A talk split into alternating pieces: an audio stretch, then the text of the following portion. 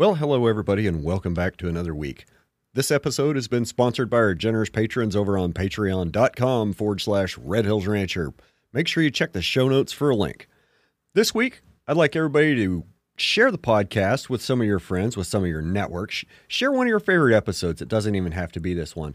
And after you've done that, please go to your favorite podcast platform and leave us a review. Five stars would be great. I'd get along with four just fine. So this week, we go visit with a self proclaimed cowboy kid who shares his family history in the ranching business. We talk about mental health and having a relationship with livestock and how that relates to veganism. His name is Chip McGregor, and he's an Army vet with several tours in the Mideast. We get into the challenges of managing at scale and social connections, and we try to unpack how the merit of feeding a community got replaced by exploitive labor. So saddle up, here we go.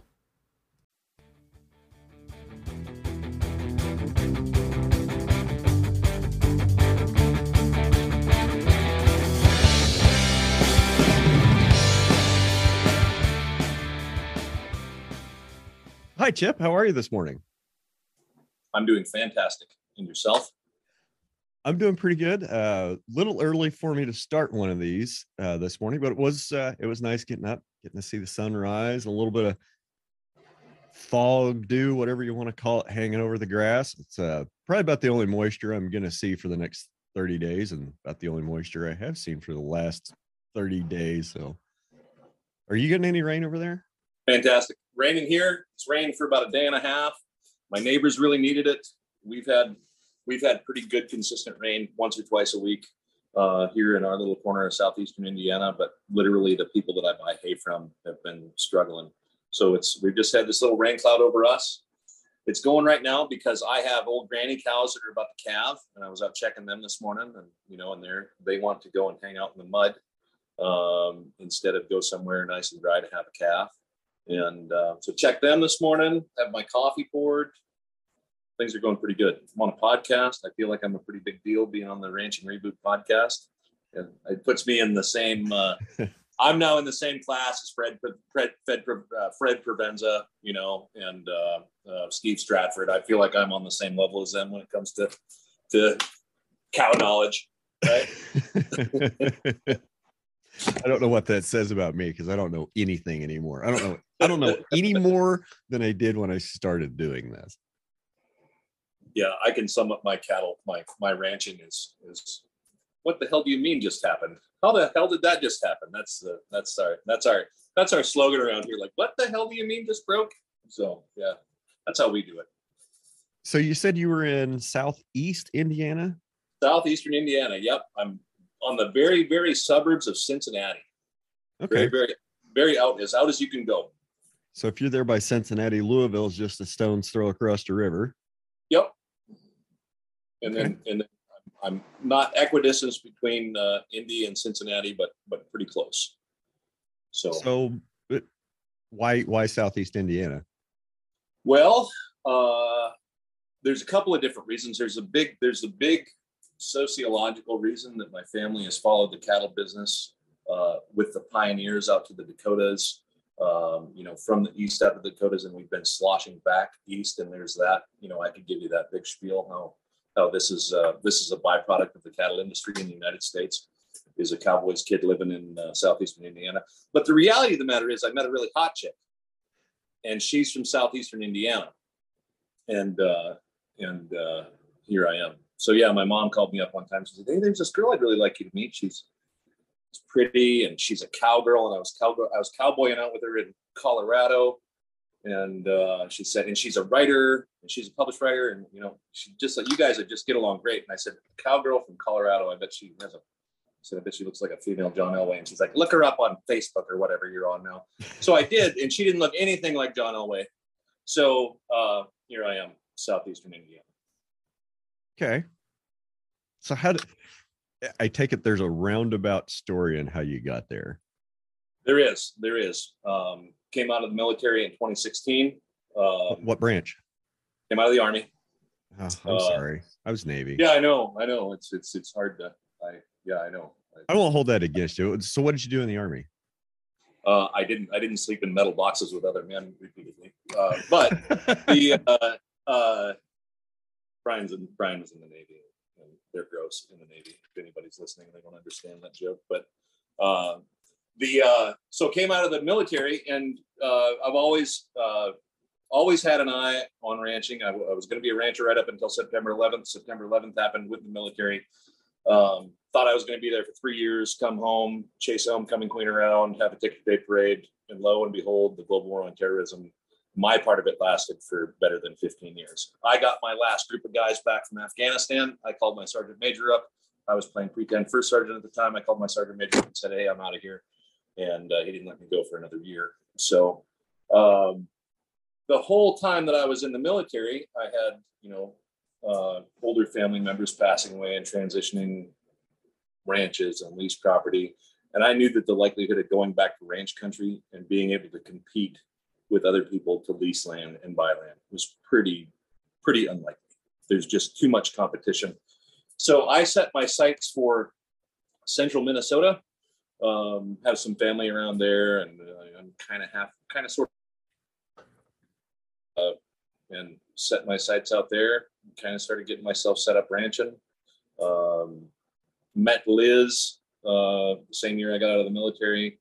Uh, spent two years building the building the business that could support a ranch, and uh, moved east to chase because the, competition for land in central Minnesota, lease land and that kind of thing, is still high enough where it can be cost prohibitive to get into a lot of the stuff.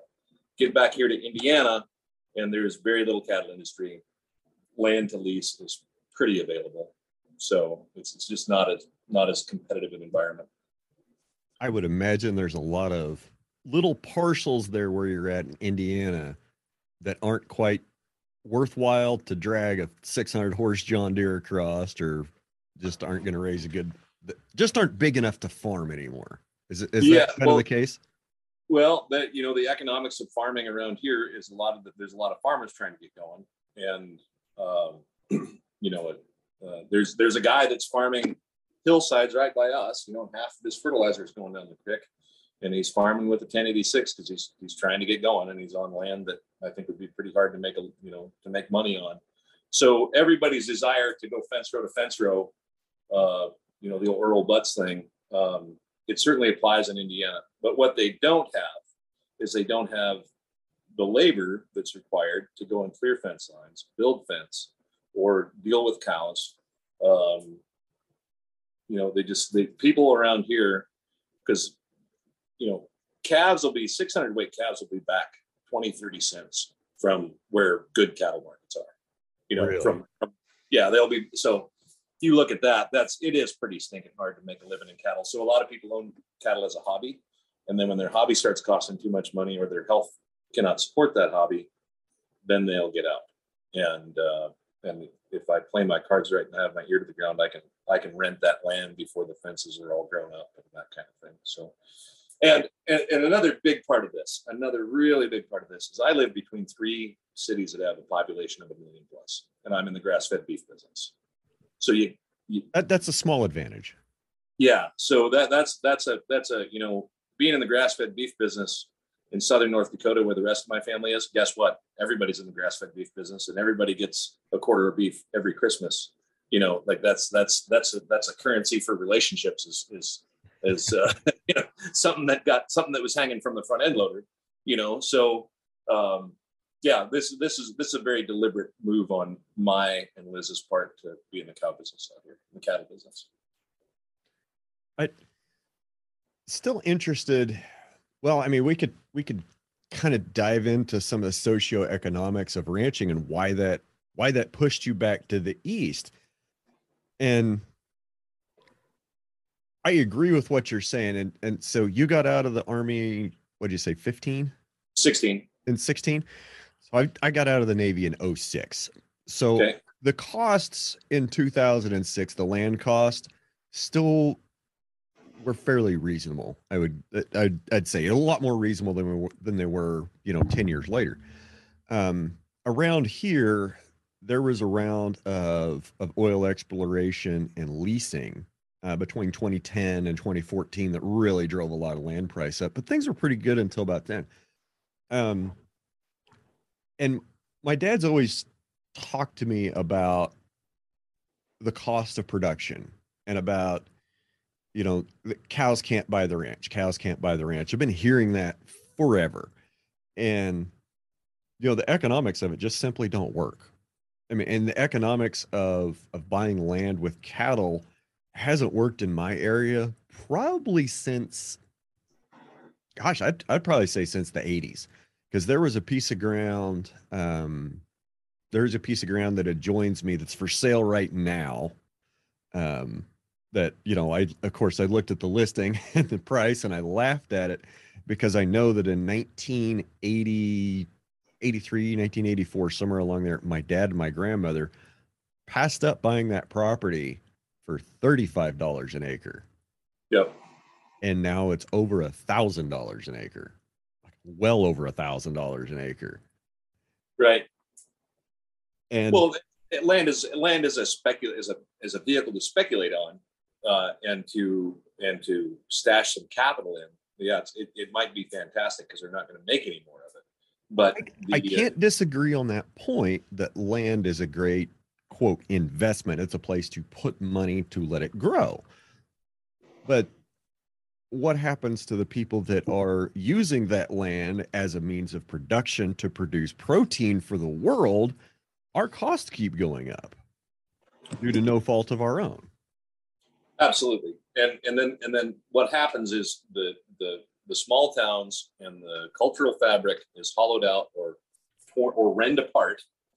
And then all of a sudden we have a society of people that are so removed from the agriculture production or animal husbandry or all these things that we've had for thousands of years. You know, the Alexander family and the McGregor family, you know, we we were selected, you know, we were genetically selected to to get along with livestock for the last for hundreds and hundreds of years. Okay, um, and then uh, and now we've all of a sudden we've had this livestock taken away from us. You know, let's say everybody except you, know, you and I are the are the are the two percent that, that still own moo cows. You know, so Well, let- everybody let's just say that I feel like a large majority of people with uh, neurodiverse minds need to get the hell out of the city and go be with livestock. Right. And it's and it's uh pretty simply, you know, having a farm as a tax write-off is a and and, I, and I'm on I'm, I'm I'm currently sitting on a farm that started out as a tax write-off. And uh uh and you there's no way you could run cattle on, on you could not buy land and run cattle on it here in southeastern Indiana. Uh, you know, hillsides are going for well over ten thousand dollars an acre. But uh, you know that's you know the person that's going to buy that place next to you is probably going to do it for a tax write-off or so they could have an estate or some other kind of thing like that. And then that's going to be one less family that's going to be part of that fabric. And uh, and that family that's part of that that would be part of that fabric in your town uh, would move to town. They would uh, they would become farther removed from um, animal husbandry from uh, animal companionship where I think that it's uh, it's companionship is sharing of bread. That's that's the etymology of the word companionship. Okay. So, so when you have a companion animal, uh, you're sharing in when we when we say companion animal, the word companion is we're sharing in in in nutrition. So Okay. uh, so the Alexander, you know, the Corrientes on the Alexander place, you guys are you guys are all in it together. So you know, and some and and uh, uh, and when you remove somebody from that, there's a significant amount of studies and that have taken place over the years that I'm pretty familiar with because my time running a company in the army, um, you know, when we were having everyone always hears about the 22 veteran suicides a day. Okay.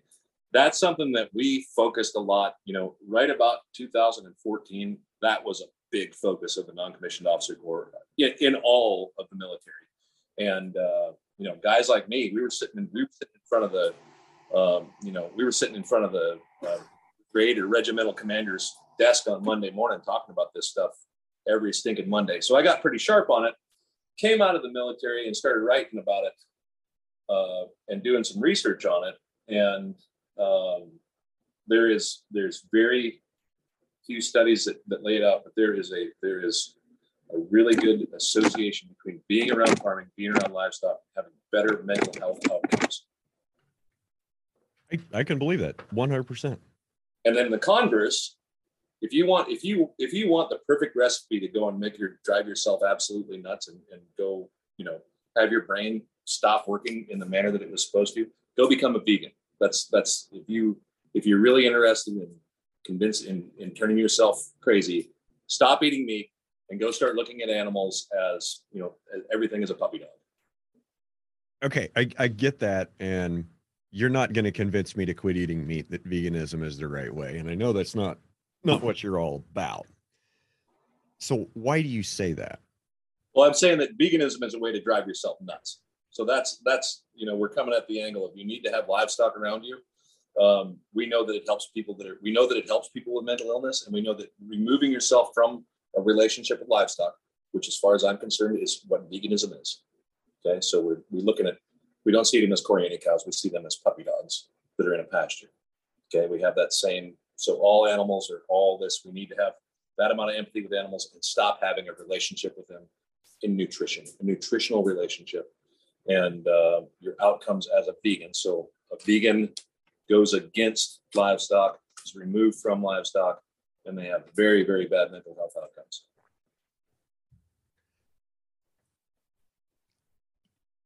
Does any argument for vegan for being a vegan make any sort of sense to you at all on any level? Yes. Every yes, every one of them have 10%. 10% of every vegan argument is absolutely, absolutely nuts on 100% correct. There's okay. a shred in every little bit of it. Absolutely. What are what are some of those that stick out to you that you've heard? Um, well, let's talk about. Well, I mean, let's let's go let's go to where the rubber really meets the road. You know, animal animal processing, kill plants. Okay. Okay. Process. So uh, everything. So uh, a steer comes off the Alexander place, goes to a feedlot. Okay. Every every step of that way, once he steps off of your trailer, Okay, so let's say he gets on a gets on a cattle pot on the Alexander place, goes to a feedlot. Every one of them processes that takes place could that once that animal steps off of your trailer is could be a, um, uh, part of a documentary on why to be a vegan. They put it in the feedlot, pump it full of antibiotics, pump it full of all kinds of stuff, go and put it in a confined space. You know, feed it multiple times a day to get stand up and go to feed. You know, and and take it to a when it's close to finish, that animal's going to be so close to unhealthy that you know if you have a, a minor weather event, it might it might kill a good portion of them off. Then it gets on a cattle pot in the heat, you know, gets hauled. You know, right now coming out of Kansas, you know, your cattle might end up in Green Bay. Uh, you know, yeah, who knows? They they might according to something with some Corriente in it might end up in Green Bay, and uh, and then once it gets to Green Bay, you know, the whole that whole process, we have all this stuff that uh, you know, we have uh, we've tried to make all these processes where they're visible, like in the kill plants and where the money's at.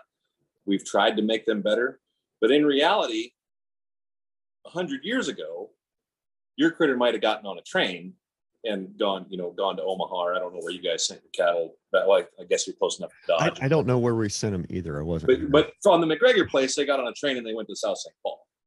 So from North right. Dakota to South St. Paul, um, they had it. They had. I don't think they had a stop for water between North Dakota and Minnesota. They got off there. They got kind of recovered. They got kind of sorted out. Then many of them went off to some little corn farmer where they got finished, and then they went to a local butcher shop. They probably went to that local butcher shop on their side. So they were probably going, you know, they're going to go looking forward to a grain bucket, and they, you know, and they caught something between the eyes. So the process that we had 100 years ago was absolutely, absolutely more humane. So if we're gonna, the way that the the steers that I grew up eating, they were going out and they hey, it was time to get fed. All the family was over. It was time to get fed. Mom went and said goodbye to them. Maybe the little kids went and said goodbye to them. Dad walked out there with a grain bucket. When they stuck their head in the grain bucket, you know, they caught lead poisoning. So that you know, it so their their last act was, oh, finally, grain. You know, please, I've been so not being stressed out walking up into a into a ramp into a noisy place that they've never been before, being stressed out. So so that and why do we have this whole process? Well, we have it for well, there's there's a lot of financial reasons that I think are basically subsidies. But the USDA drives a lot of this. If I wanted to, so I have people come up to me all the time at farmers markets and say, I just want to not feel bad. about eating meat. And I and I have a process to bring the stress out of my steers when they go before they go to processing. And I explain it to these to these folks. Um, but I remind them, you know, the USDA is in the way for me doing this at my place and having the and having the least stress. I mean, the, the, there, there's there's nothing happier in the world than an animal that's about to stick his nose in a feed bucket. Yeah, pretty much. So that's you know, hey, that's their, their last act on earth can be can be heaven on earth, you know. But I can't do that. That is that is illegal. Um, and I think that I think that consumers should have a vote in that. I'm not. I I would be very concerned about some of the people that you know how that could go. We have we have protections in the industry for a reason, but those protections that we've had have been degraded considerably. I I would agree that most of the protections that we've had that were put in place in the aftermath of Upton Sinclair's book, what was it? Into the Jungle? Yep, the jungle. The Jungle. His book exposing, you know, the abuses of the meat packers over a hundred years ago. And what's interesting to note is when they originally wrote Packers and Stockyards, there were five meat packers that had 60% control over the meat market. And now we've got four approaching 80 to 85% control. But that's not a problem according to Packers and Stockyards Act. And I get that that's, you know, that's a whole other can of worms to open up is, you know, current situation. But how we got here you know that's always that's always an interesting story of how we got here with the you know, wave of consolidations in the 80s and through the 90s and Yep. i'm really i'm i'm kind of thinking about more i'm thinking about the hog industry because i just finished listening to a book mike callicrate recommended called wastelands it's about um, hog farming and the hog lawsuits just a couple years ago down in eastern north carolina um, where they were spraying it, it, it- the basis of the lawsuits was it was a nuisance claim because um, some of the neighbors of the hog farms were getting overspray when they're spraying hog manure on the fields. They're getting on their houses, on their you know clotheslines, on the porch, whatever. That's you know okay. When you say it like that, it's not that big a deal. Well, I think we both have a good understanding of what hog odor is, especially from you know a five thousand head hog barn or four or five thousand head hog barns that have a common lagoon, how bad that can smell. And I'm not quite finished with the book yet. I've got a couple of chapters yet. Um, and it, it kind of tracks along with how I've always run the ranch. Okay, I can do whatever I want on my property, but I can't affect my neighbors. You know, yeah, I could build a dam on the creek right literally on my fence line am I within my rights to do that? Yeah. Would I probably have to go get a permit for NRCS because government regulations? Yeah. But technically, I could build a pond on the creek on the fence line, build a dam as tall as I want, and stop all that water from going to my neighbor. Is that the right thing to do? No, that's absolutely not right. And we lose sight of these of these decisions about what we should do to our neighbor or what we can legally do to our neighbor. And when we lose a sense of community, you don't care about your neighbor because you don't know them. They're just a nameless, faceless corporation of an absentee landowner that lives halfway across the continent. Why should I care about that guy? So, well, I- if yeah, if the Alexander Corporation had enough money, they could absolutely have no problem whatsoever doing exactly what you wanted to do. They could throw enough lawyers at your little counties, uh, at your at your county in your state, where they could absolutely get away with whatever you wanted to do. So that that sense of community, we've replaced the merit of community with the merit with a meritocracy of money, which is which is which is which is what we have. So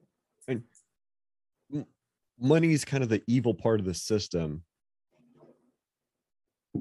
and there's there's problems with our money and we don't have to get into that um but it, it my, I guess let me let me rephrase my point. Bill Gates can get away with things that the Alexanders can't get away with.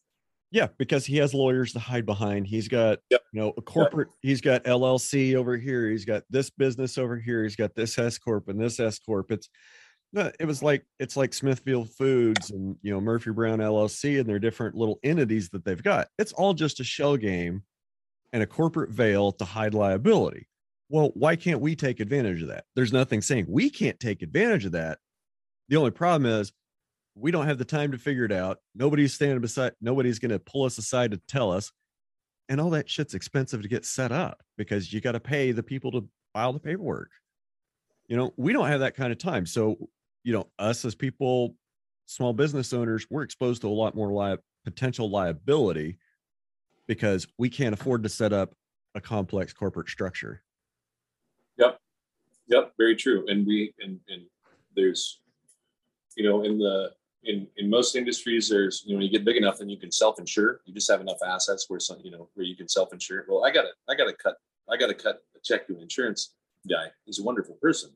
Uh, but you know, that's, he, he needs his check every month for me to, to continue to have a, you know, some, it, Yeah, and, and For- your insurance cost goes down every year, right? Because you don't make claims and you're a good upstanding citizen. That goes that premium goes down every year, right? Yeah, no, we find actually what happens is we find new and different types of insurance that we have to buy every single year because the and and and it gets to the point where I think that that's the only people that are making a living oftentimes. You know, we have all this liability insurance, every type of insurance in the world, and the insurance companies are doing really well. And uh, yeah, there's there's a lot about insurance, but that's yeah, we the small guy is most certainly uh, more exposed than um, than the big guy, and that's and and that's our own doing. That's absolutely our our own doing. Um, you know, in the last the last we're gonna. I don't want to talk about regenerative agriculture. Let's talk about something that's that's much less uh, controversial, like politics Okay. uh, or religion. If you want to do religion, we can do that. But I know if we talk Well, regenerative, stay away from religion. We can get into politics I- if uh, if we talk regenerative agriculture, everybody will be mad and sending you hate mail and stuff like that. All right. My So so let's just stick with politics. programmed a good spam filter for that. yeah let's let's just stick to politics um but in minnesota so in the last election in the in the in, the, in uh they, they had the the democratic party is called the democratic farm and labor party okay and what it was is a socialist party that came out of the dakotas uh, and and filtered into minnesota back it literally started in the dakotas came into minnesota bumped up against all the guys that worked on the docks in duluth and the mississippi river and that was the Democratic Farm and Labor Party, and they're just as stinking socialist as possibly could be. Reason being is these guys in the 1800s, they knew that they needed to be, they needed to have, uh, they needed to be together.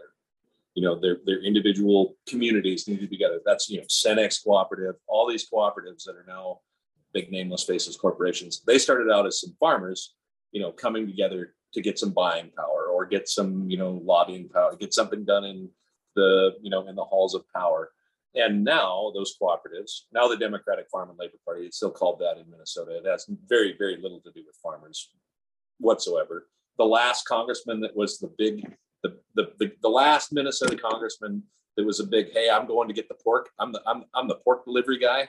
Uh you know he he was uh he was a dfl he was a democrat and just because he was democrat he uh, he got kicked out of office. Uh, he got beat very soundly by um, just kind of one of these, uh, uh, you know, this really rural uh, Trump congressperson that, you know, just came in with a bunch of conspiracy theories and things like that. Really didn't have anything to say. And the whole time he's saying, hey, listen, the reason that we have all this good stuff in this farming, in this major farming in the Red River Valley on the eastern side, the reason we have this stuff is because I went and got it. Do not forget that. And so, you know, the socialists have been replaced in rural America um, because our population has been. And I'm not.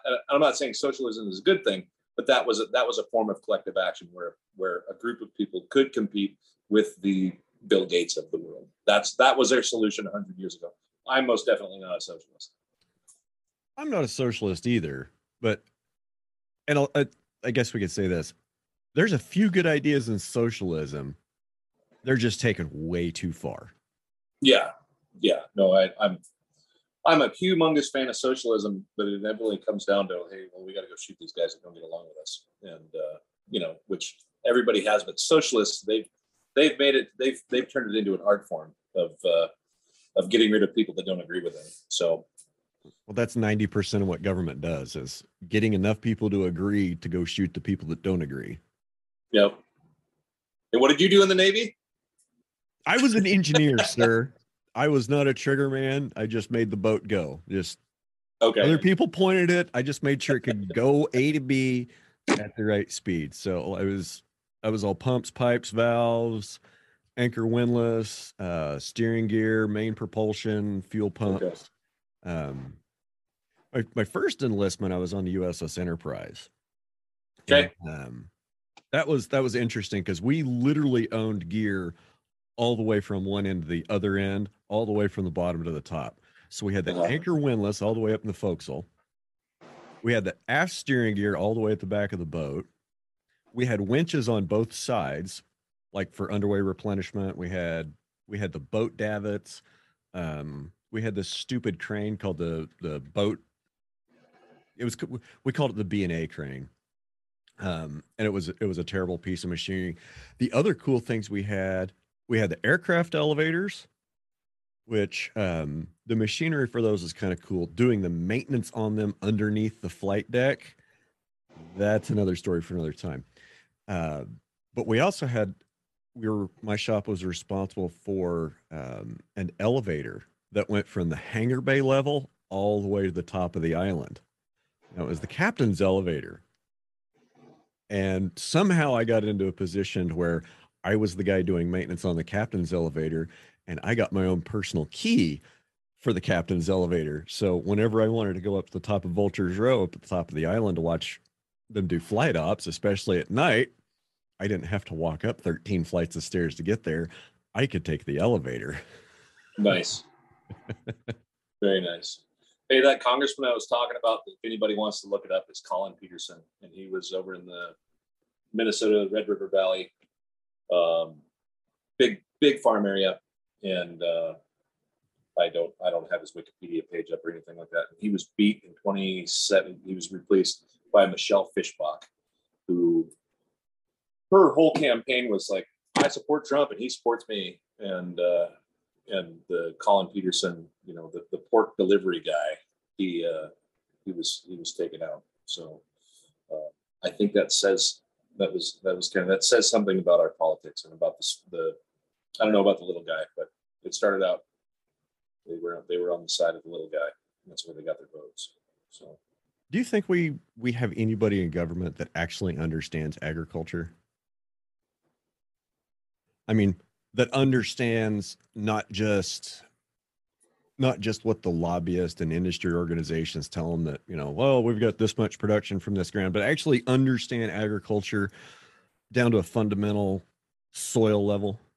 So Joni Ernst in Iowa, senator from Iowa, uh, she, so she kind of comes vetted by me. She's married to an Army Ranger, and we know we know people in common. Um, and so when she, and she, and, and, and when she ran for office, she she came on fire and brimstone, and you know she came in with the Tea Party, you know, and, I, and I, so I kind of called her. I was like, "Hey, do you guys know this guy? Like, you know, like, oh yeah, he's a hell of a good guy, and they're you know they're actual actual farmers in Iowa, all that kind of stuff. And uh, I think the minute that you become a senator, you, I think when you step off the farm, you just get inundated with all of these people that have some political agenda that they really need. You know, I think I think the noise, the static goes up to a million, and then you know the Chip McGregors and Brian Alexanders of the world, they really stop mattering when it comes right down to it because I don't have time to make go and make a bunch of noise. I got I got old granny cows at her cabin, and uh, and my next my next contribution to a campaign is going to be a campaign for getting another one of these stand up freezers put in behind me. You know, so um, yeah, it's just, it's just isn't that their we just don't think plan? keep What's us busy isn't that their plan keep us busy enough like if you keep the tax slaves busy enough they won't revolt they won't have time to look up But I don't. So here, I have an issue with. There, there. You're the first. The first time you, I've heard you say it, but there's some. But you're going to get the full brunt of the my frustration with the term. Who is they? You said that isn't that their plan. Who is Okay. they? I, I get what you're saying and i'm not one of those people that think that there's that there is a vast global conspiracy of lizard people that are ruining the world. I I'm a conspiracy theorist, but I'm not a conspiracy theorist. I'm a conspiracy theorist because I can see what's going on in the world and say, hey, these stimmies are going to cause inflation. No, you're just a crazy conspiracy theorist. Okay, whatever. I get that.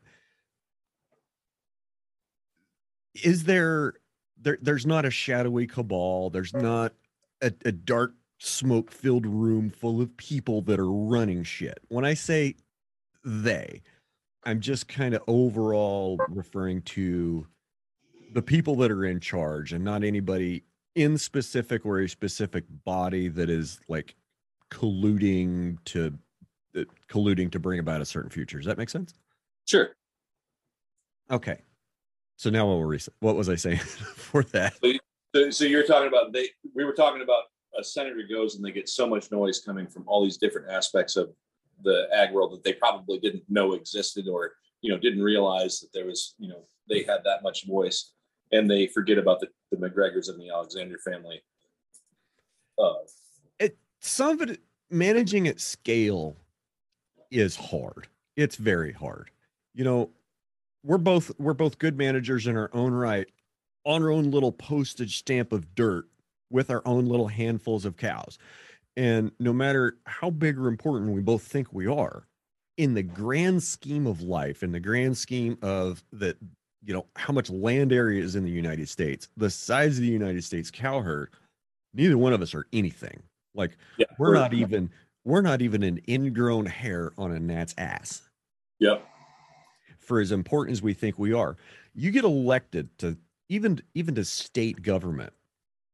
Okay, right here sitting in my studio, I have a fairly fairly compact circle of concern.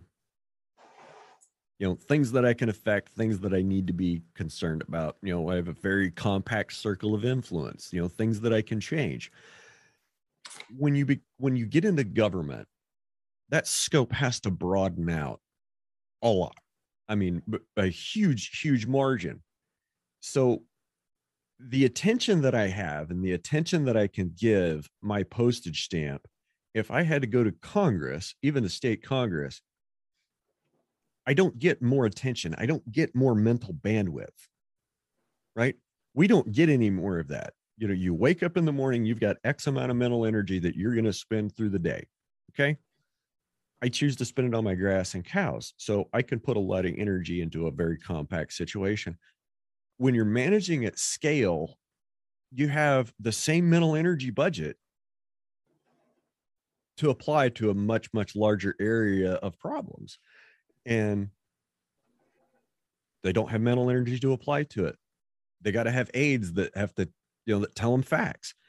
Human mind is faulty. We've all played the telephone game, you know, where you get mm-hmm. 50 people in a line, and at one end you say Johnny called Susie, and by the time you get to the other end it's frank and bob went on a date okay yep. you know these messages get messed up and lost and lost and confused in translation so you'll have i guess i don't know what i'm i kind of losing my point here um but it's hard to manage it it's a fantastically hard challenge to manage at scale and we've never done it i never have i mean and I, and I think that it's especially hard for somebody that is a farmer and they've been, you know, like, hey, they're a damn expert at putting, you know, porter corral panels together. Um, and maybe, you know, maybe someone is better served to having, you know, your your senator would probably be more effective if his background was he was the captain of the enterprise and was able to delegate and manage different systems. You know, that would make him a better senator than some, you know, dumb farmer that's been you know trying to make irrigation work or keep stock decks full. You know uh, you're just not you're not you're not set up for it uh, you know to go and to go and manage a staff have a chief of staff have you know five um, v level people that are managing major projects for you you know and you check in with them three times a week you know so sometimes i kind of have a hard time really thinking about how a large top down management structure should work because I don't think they do. I, th- I think that that's kind of almost a a waste of mental energy from time to time because top down structures that are managed from the top down they always fail and what works and what's worked throughout history are small communities that are managed either from the bottom up or collectively for that you know for the future of that of that group. And they share a collective vision of how to manage the resources and how they're going to manage the resources in the future. And once your community gets past a certain size that bottom up management doesn't work anymore. And that, that kind of coincides with the breakdown of social fabric once your community passes about 200 people i think. Those social community those social connections start to break down because a human can only maintain about 150 social connections. That, that that's that's what i've read. Some people are less. I'm probably like way on the bottom end of that scale. Some people are really uh, outgoing and they're way more. Fine. I'm not that guy. But it, it's being able to maintain the social connections and and take care of one another and know what the other people in your community need versus what you think they need. I mean community gets big enough you don't have time to listen you don't know everybody. And you start making assumptions you start telling yourself stories. And i think the important part is that the most important part in that whole spiel is probably what's most often overlooked. It's the community needs to have a common vision on how to manage their shared resources. So what's that look like? Like is that 80% of people agreeing on 80% of the stuff or is that a simple majority? And I think instead of thinking about things in terms of well left and right, Democrat, Republican 50-50, winner and loser, I think we need to be thinking about trying to build more of like an 80% consistent, uh, 80% consistence. Like get 80% of the people to agree with 80% of what you say. And I think you might have something. Yeah, and that that that that's in keeping with a lot of different things. You know, let's circle back to we were talking about veganism and uh, and all that kind of stuff. And you know, we brought up the jungle by Upton Sinclair. And the book the Jungle by Upton Sinclair is not about the hogs on the large wheel being dismembered uh, in this factory. It is about Jurgis moving these, uh, I think the Lithuanian, uh, it's a story of this family that moves to the United States. They're taking advantage of, it opens at a wedding where Jurga, I think his name is Jurga. It's been, it's been a little bit since I've read it. So it's actually about the rending apart of a culture or of a family. And they come out of their culture into the culture of Chicago, and they uh, all kinds of stuff. They get they get sold a bill of goods on the house. They all go broke, and, and then they some of them kind of get their you know they go through all this trouble. They get kind of get their crap together, and then that's kind of the story of America. But what Upton Sinclair was writing about is how we are taking advantage of how we are treating these people like animals that was the problem, and he had to use the, Ex- the exploited of, immigrant labor. Yep, exploited immigrant labor, and he even said in interviews after the fact, he said it wasn't about the stinking conditions in the in the slaughter plants. It was how we're treating these the immigrant labor, which you know we've just replaced the those the I think they're Lithuanians. We've replaced them with uh, migratory workers. You know, like that's that is one of the stories of America. So that community is that that culture, that Lithuanian culture that they brought with them, that they're dancing in this wedding in the beginning of the book.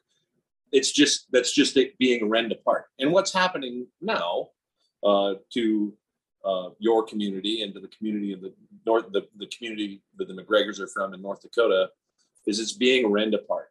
And everybody thinks that, well, we're still here, we're doing bigger and better than ever, and it's not going to happen to us.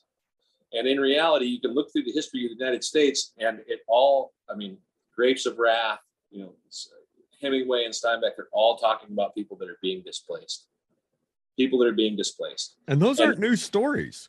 No, and and it's happening, and it's and people like, well, that'll never happen to me. There's no way that'll ever happen to me. And at the same time, you know, the big tractor manufacturers come out, look at this, look at this thing we can do. We don't need a farmer anymore, you know, and like, and look at this, this spray right here. Like we can, we can do all this without, you know, some jerk that can't read good and it's hard to get along with. We like, hey, that's so, you know, my dad said they never should have made a tractor big, larger than the 4020. That would have saved most of rural America. I mean, you could even say a nine N Ford or a Farmall M should have been the biggest tractor. I think I think old men. I think they said nothing bigger than the yeah the little the little the little gray Fords. I think I think I've heard that same kind of thing. But um, yeah, and now is that the, the other six commodity farmers that listen just went click and turned this off. well, yeah, well, the yeah the last we just killed off the last the last of that part of your audience. But the the reality of the matter is is you know if we said guess what here's our limit on tractor size. You know, we then I don't know. Never driven by an Amish that, community. That makes that makes socialism look pretty dang good. You know, that's that's the kind of thing that like, ooh, well, hold on now. You know, so you ever go uh, by an Amish community and check out their machinery?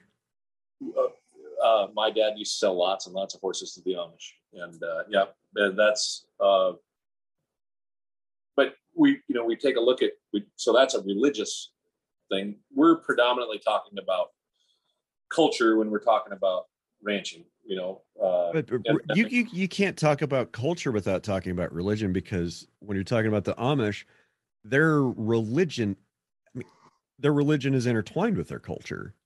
Right. And well, that's all. even you and I. Okay, I don't want to talk about you. I'll talk about me. I'm not very religious, but there is there's a lot of Judeo-Christian philosophy and thinking that are intertwined, you know, into my culture. That's yes. who I am. And yep. you know, we're we're talking about we are just talking about the Upton Sinclair's book Into the Jungle, and you're absolutely right. It's not about the conditions in the meatpacking plant.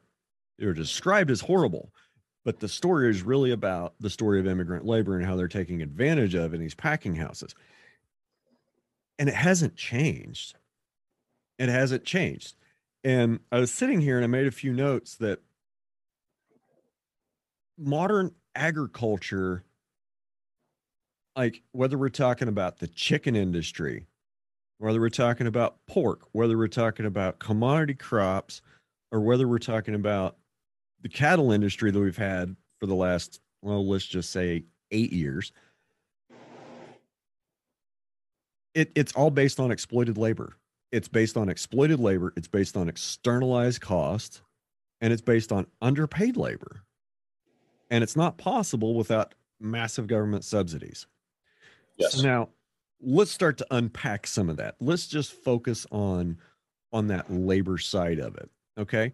So a hundred years ago in the Chicago meat meat plants, it was a lot of Eastern Europeans that came over, uh, Latvians, a lot of Polish too, I think.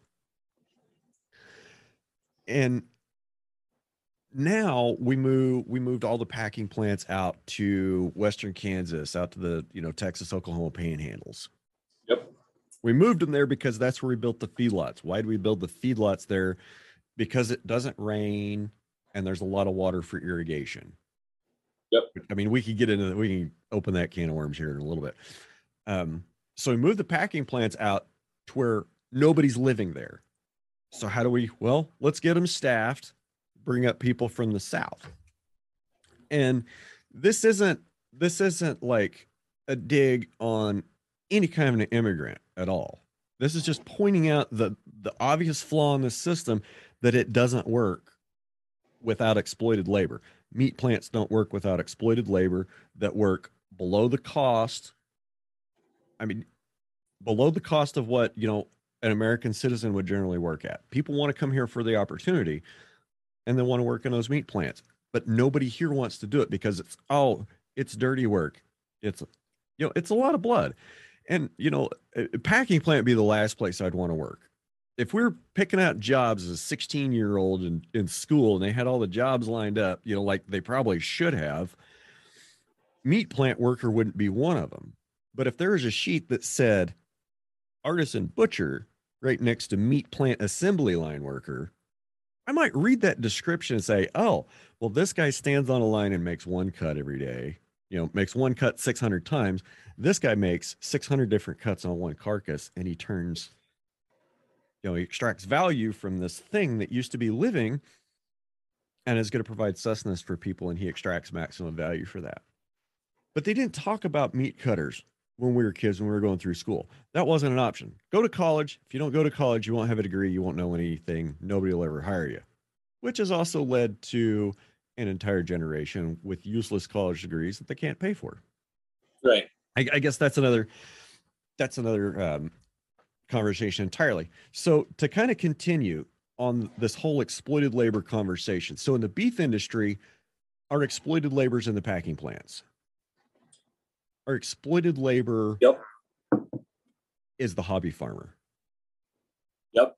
Our our exploited labor is the hobby farmer that's an insurance salesman in town that keeps five cows in their backyard and feeds hay all year and doesn't know his Yep. cost of production.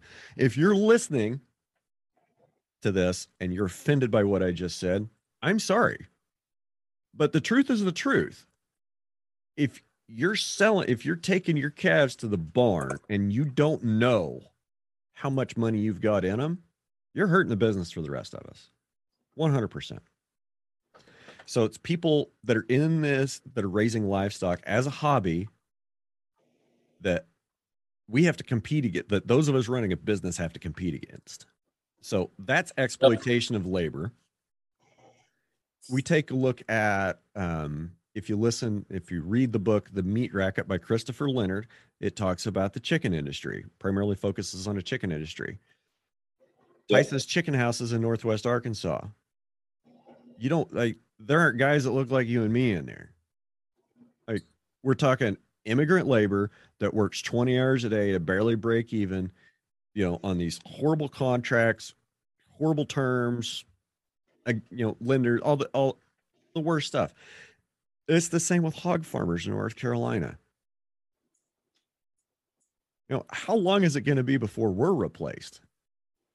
I don't think we'll get replaced because cattle take up too much land. The Packers don't need to chickenize the beef industry. We already did it for them. Yeah, well, we have been replaced. We have been replaced in the feedlots. We absolutely have been replaced in the feedlots. You know, the cattle feeder. Uh, I don't, I don't, I, you know, I, I don't know how large a cattle feeder was in 1960, but I think that I would have to imagine that 500 head was a pretty stinking big operation. And I realize that we're still, you know, you know, since the 50s we've had big feedlots, but I think it know- was like 1954, 55 when Yep. the first modern big feedlot was built down by Hereford, Texas. and do you know why it was built? What, what the, what the, what the business decision was that drove that? Um, I probably could come up with something, but it would be bullshit and not the truth. So why don't you tell me? No, it it was, so I, I, I will, I will cite this if you need it for your show notes later, but it, it was put into place because it was one of the, I think it was first hormone treatment for cattle came about. And the, and the money people, the, you know, the bean counter said, Hey, look at that. Now this thing makes sense. And it was, uh, and, and that, that treatment, that hormone treatment was, uh, was, you know, very quickly found to be very detrimental for human health. Um, but yep, it was, it was driven, it was driven by pharmaceuticals.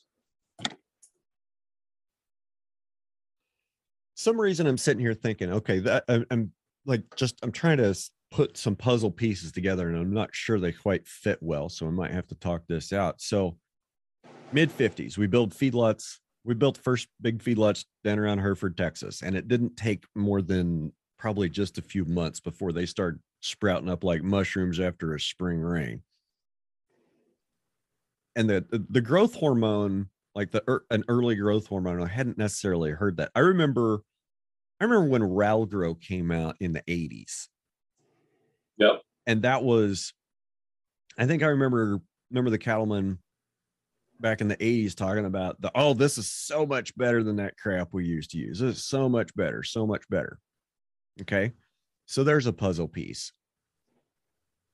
So through the 50s and 60s and into the 70s, we've discovered feedlots. We're starting to stuff cattle into these feedlots.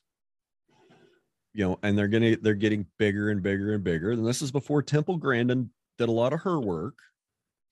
So feedlots are getting bigger.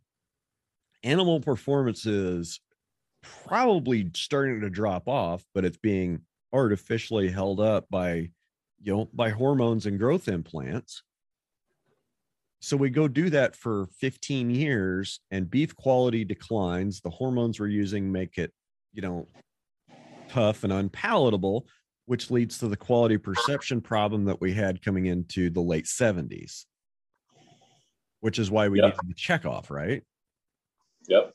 that was the lie that we got sold on the you know we got sold on the checkoff well we need this to you know increase quality increase competition blah blah blah blah blah well and you know we we don't have to talk about what's happened since the checkoff but it just seems like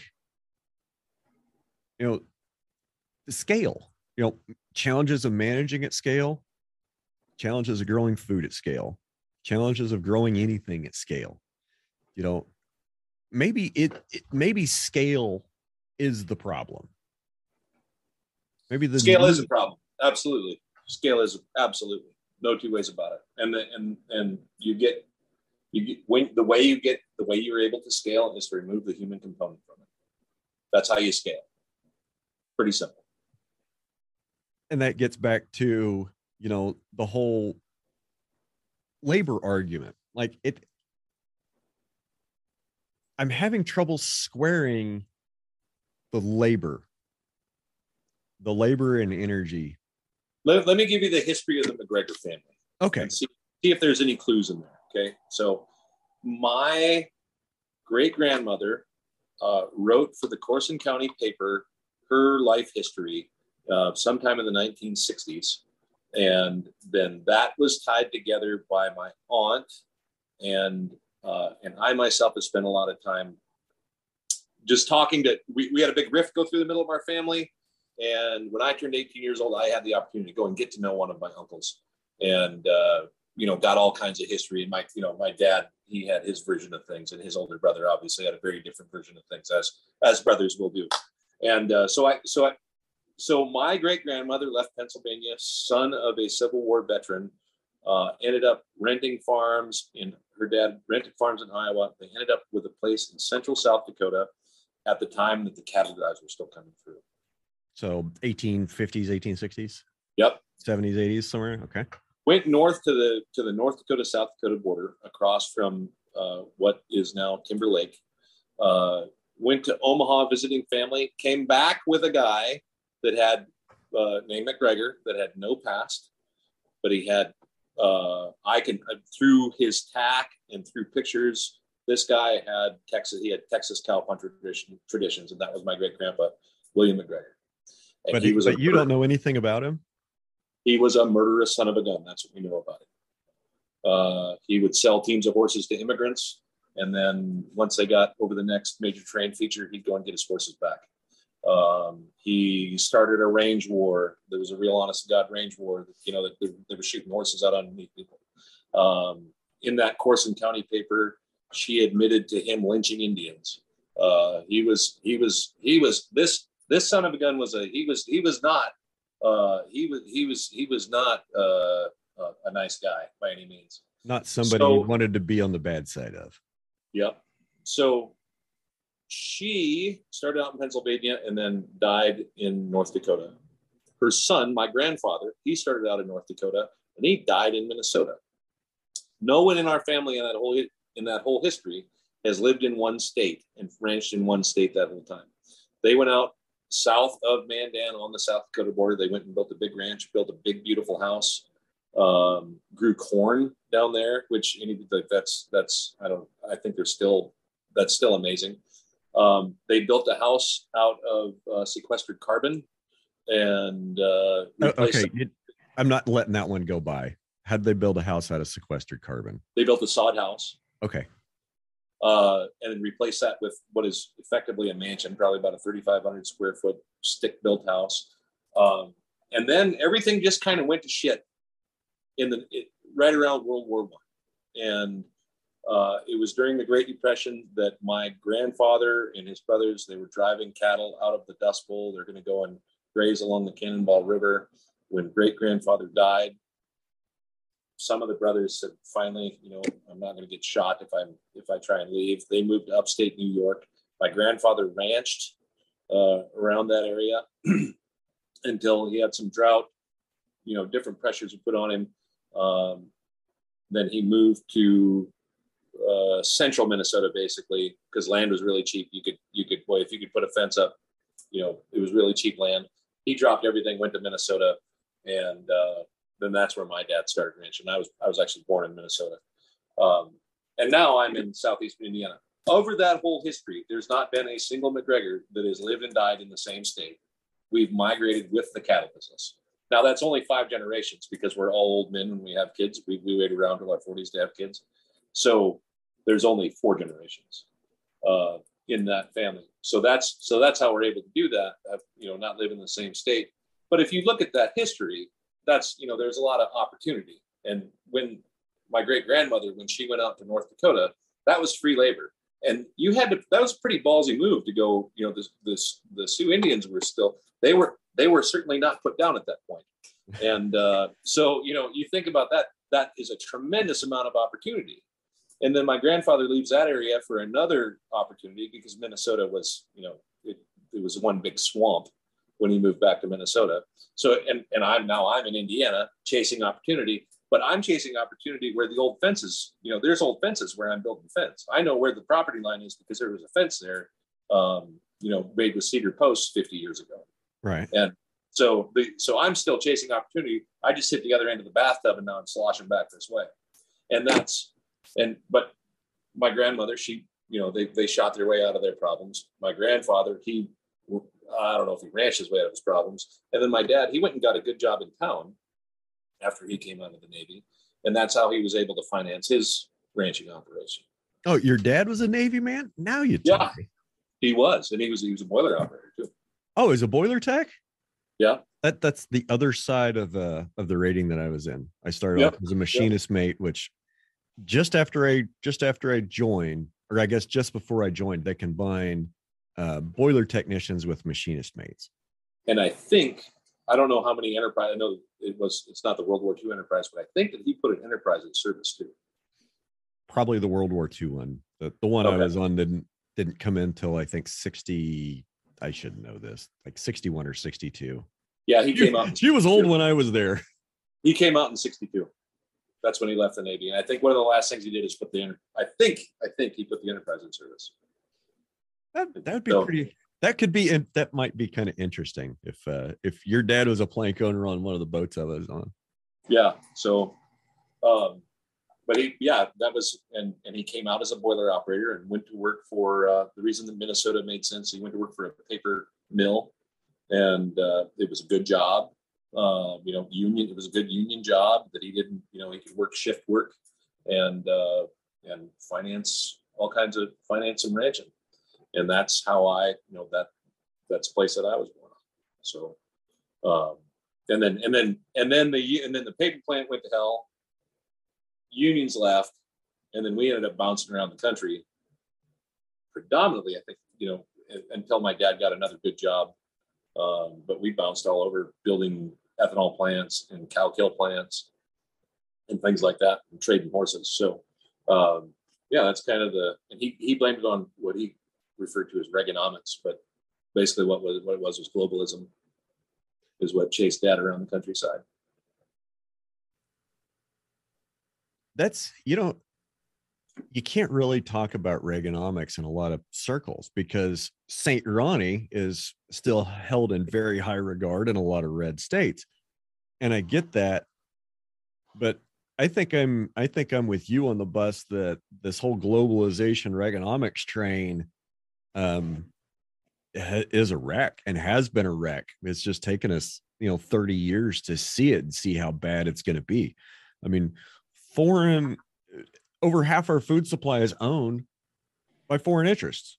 Like, I mean, food security is national security. How the how did we forget that? You know, you almost you almost had to get you almost caused some editing there.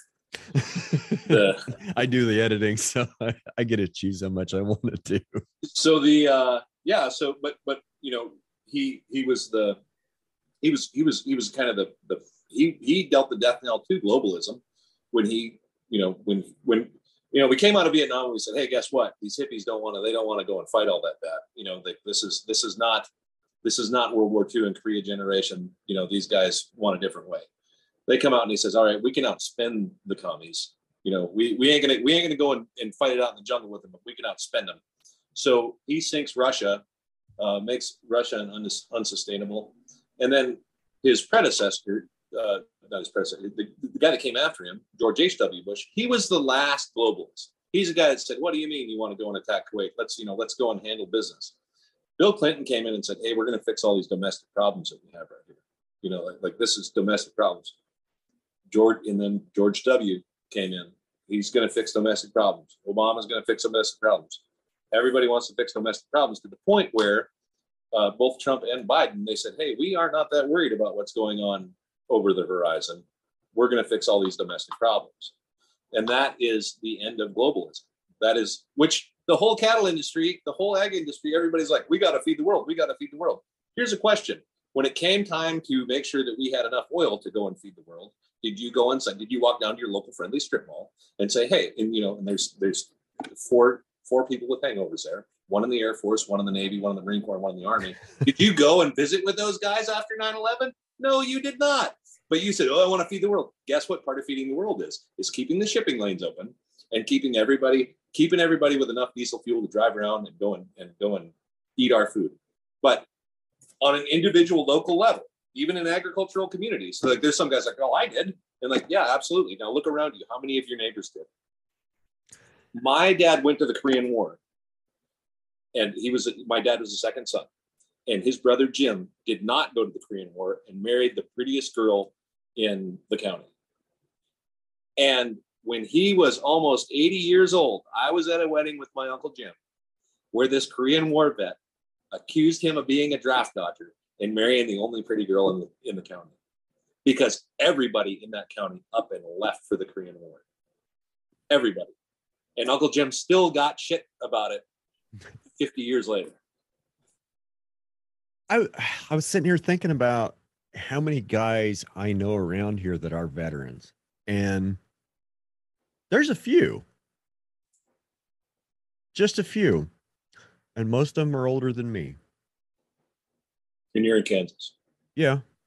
Surprisingly, there's there's a large amount of Navy guys, old Navy vets around. Like I probably I'd say half the vets I know are are Navy guys. Why? Says, I don't know. Fifteen hundred miles away from the ocean. Let's all sign up for the Navy. That, that, says something bad about your community, I think, as far as I'm concerned. But the uh, Let's, I'll let that one go. The uh, but the well, no, after 9-11, they said, hey, go buy a new Chevy at zero percent interest. Go go shopping. Go shopping. And then it was about 2005, it was June 30th, 2005. George W. Bush went to Fort Bragg, North Carolina, and he said, Hey, we really need help. This is this is an honorable profession to be in the military, and we need help. And uh, and I've said this before. Anybody who was in the military in 2007, 2008, you know, how shorthanded were you? Everyone was shorthanded. So, you know, I, I, got, I bounced, man. I bounced in 06 because because the corporate culture was going downhill in a hurry. Yep. And uh, but the you know most people they said they, what the message they heard was hey go go go shopping let's save this don't let this ruin our economy you know instead of so that's that's fine i'm not this is not one of them places where i'm trying to make somebody feel guilty about not going i'm trying to trying to use that as an illustration of when people say we got to feed the world well, uh, well okay. look what is it? Over 70% of, of young people between 18 and 25 are medically disqualified from joining the military. Like right up front. It's it's it's just staggering that 70 to 80% are ineligible just right just walking in the freaking door. And how did and how did Dr. Fred Provenza, how did he explain that with epigenetics? He's using it right used with cattle. I've just listened to the Fred Provenza episode. Okay, uh, it was on, it was several weeks ago for me. okay, on, on ranching on ranching reboot with Brian Alexander, uh, with the Red Hills Rancher, I listened to Dr. Fred Provenza explain how what you eat, you become what you eat, basically. Yeah. And the day after I listened to it, there was a New York Times article came out and said that, hey, there people not a matter of getting them to sign up, they just can't pass a physical to get in the military. which if you've ever been in the military, sat in a chow hall in Iraq, I want you to know you don't need to be in very good condition to be in the military. I mean, a mile and a half sounds like a lot of running when you haven't run, but trust me, after doing it every day for two to three months in boot camp, that mile and a half is cake. Yeah. So 50 push ups, don't worry about it. Don't sweat that. I mean, unless you want to go be a Marine, then you got to do some pull ups and stuff. But if you're really worried about the physical, just go to the Air Force. Yeah, go in the or the Army's got a pretty. It's you you can get in the Army, and and and and be okay. Yeah, it's not too difficult. So that's uh yeah, we are what we eat. Uh, and now we're feeding everybody a bunch of garbage, and and and, and especially we got to feed the world. Yeah, we got to feed the world, and especially we're feeding we're feeding poor kids garbage because rich kids are buying they're buying grass fed steaks from me. Yeah, you know that that so, but the poor kids they get the hot dogs and and that kind of stuff. And guess who guess who goes in the military? It's the poor kids, more more more often not. But um, so yeah, that's uh, we got a hell we got a hell of a mess to unravel here. So did you just say that regenerative agriculture is racist? Because only only rich kids can afford to eat it. Um, you know what? We have some real problems in regenerative agriculture. Yeah, we really do. Um, and I don't, and you know, I don't know if I'm, I don't know if I'm part of regenerative agriculture. I have a different bent that I might want to be on. Let's let's talk about that. I mean, I'm gonna I'm gonna float this with you first. Here, this is this is this is this is it right here, vegan warrior. So, I don't think that I'm a. Re- I think that we regenerate the land, and uh, and Liz, uh, she is most definitely the regenerative agriculture one of a handful of regenerative agriculture people in this area, and she's been at it for since way before it was cool. And uh, but I and, and, she has like water lines buried throughout. You know, she puts up two stock tanks with every one of her every one of her pastures and all this. You know, they just she has infrastructure, infrastructure. I'm different. I think that I am part of deindustrialized agriculture. Okay. If it costs money, I don't want to do it. So my cows, the, the pastures that I set up and I take care of, my cows can walk the water. They have legs. I don't need to go and dig a trench to go and make this now, does does this does this place that we're on does it look absolutely fantastic and does it is its carrying capacity unbelievable? Absolutely. But the reason I bring up deindustrialized agriculture and how how I think that we should do business is regenerative agriculture is not that accessible. If you go and listen to everybody in the that you know, but let's say listen to Brian Alexander and you say, I'm gonna go and I'm going to get into regenerative agriculture. The, look at so so. I don't know if you go, should listen go, to that guy. He's full of. Crap. Let's go check out Red Hills Rancher. He's going to have this really fantastic little stock tank that's a, got on, on, a little trailer, and then he has you know this uh, big chunk of water line and a solar pump and all these things to really go and get that place of his. Really do it. Just do it upright. Okay, and all these, and then you know all the all the social media uh, folks that I follow. You know, uh, Trevor and Hobbs and uh, you know, they all have these really nifty uh, solutions to all these problems, you know, and, and a lot of these solutions that they have are thousands of dollars for these solutions. So it's not accessible. Where in reality, you can go ranching.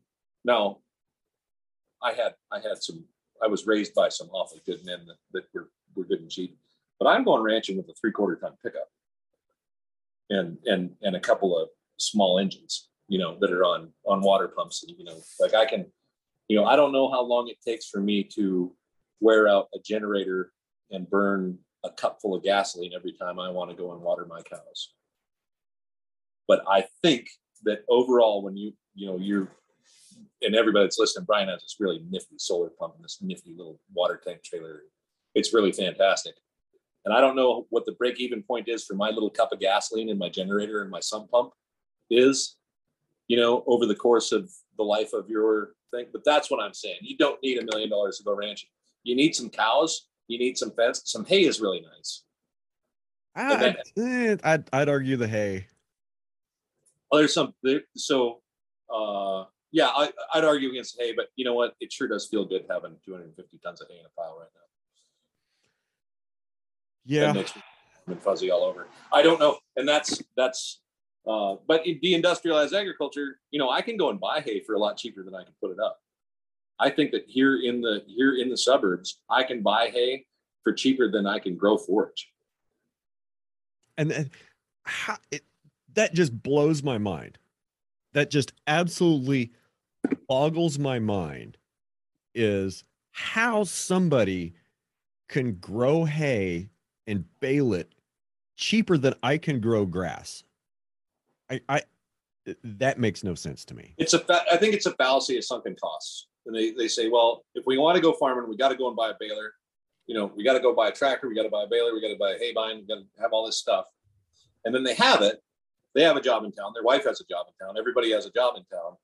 And then they start doing, they start getting their math creative enough where they think that they're actually making money. And in reality, they're just taking they're just uh, depreciating vehicles. That's or, or depreciating machinery. But the deindustrialized agriculture, it's not just a matter of getting in it. You know, there's there's there's always a way to do. If you don't have the money, there's always a way to go and do something. There's always a way to figure it out. If, Raise the long pasture what, with some sheep. Yep. What I so one of the things I'm like one of my dreams is to um, get set up in a way and I think this would really go well with the prepper and urban homesteader type crowd that can't, you know, can't uh, don't have room for for cattle.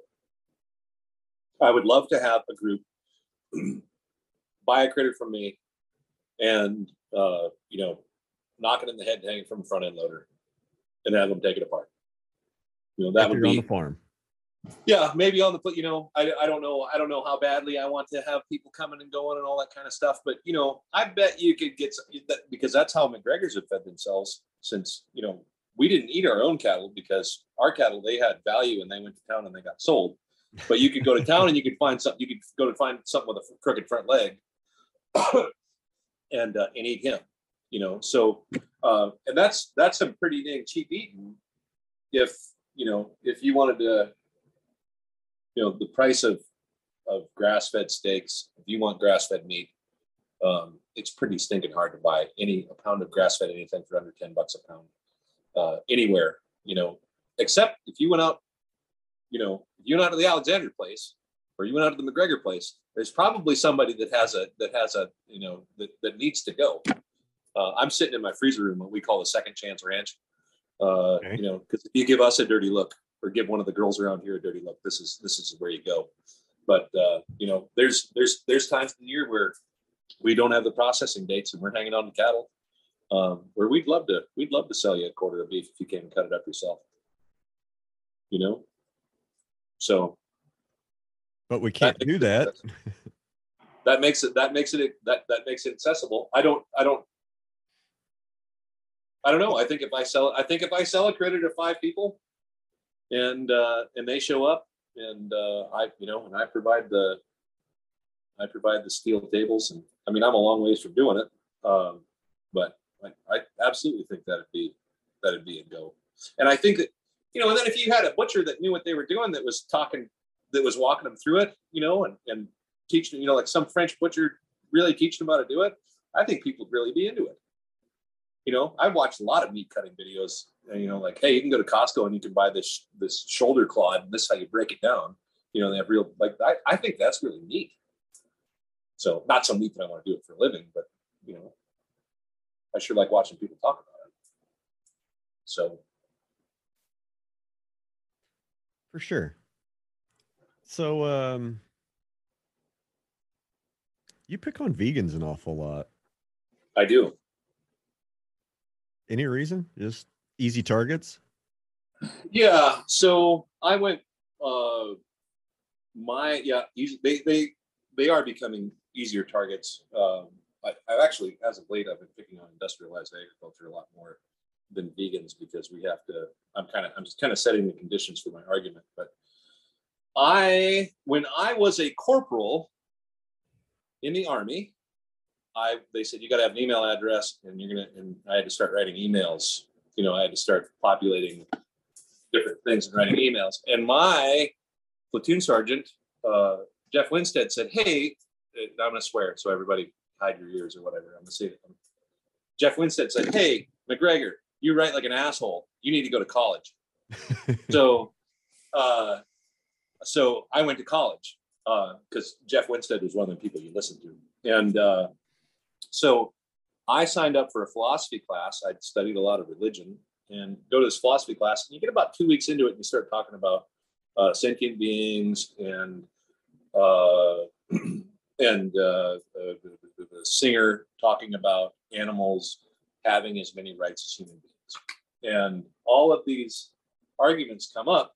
And there's no farm kids sitting there in a philosophy class. So I was kind of me against the world, and I was at you know I was I was stationed in Fort Lewis, so you know a very very liberal population outside of Fort Lewis. Oh, Fort, and uh, where, where's Fort Lewis? I don't know. Washington. Okay. Come Washington.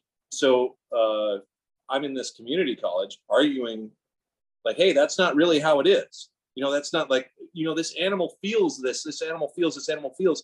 And you know, you're like I, use, no. I would use horses. I would use horses because I grew up eating horse my you know like uh, i'm i'm from i'm from plains people and uh, my dad liked to eat horse and we had horse in the freezer. Well that's just that's just how it was. So they're like i can't believe that you would eat a horse. And when you say listen that horse is not a puppy dog okay? Like i don't i don't i don't i don't care if you eat horse but all through europe they are eating horse. And if you think that having a horse in your backyard in your one acre backyard and hucking him half a bale of hay every day that is the worst torture you could possibly give a horse because that horse is designed to move 30 to 50 miles a day to go and find water and new ground with friends. So if, so if you own a horse, you need to be on that damn thing a good portion of the day and keep its mind working because just up until very recently, that animal has been designed to work. And that has been his his job throughout history is to do some work for us. So when you tell people like, no, you know, thunder in the backyard, he's in a way worse situation and he's not looking forward to his cousin's wedding. He doesn't have that part of his brain where he can see the future. So he's just miserable every day. Yeah. So the best thing you could do for old Thunder is go and carve him up. And that and that boy that that boggles people's minds. So and I so I've continued to study philosophy. I still um I, I am going to be in college for the rest of my life. Um and I, I, I currently go to Penn State Pennsylvania State University and uh, on a part-time basis. And I study narrative technology, which is an offshoot of philosophy at the at the Bellisario School of Journalism.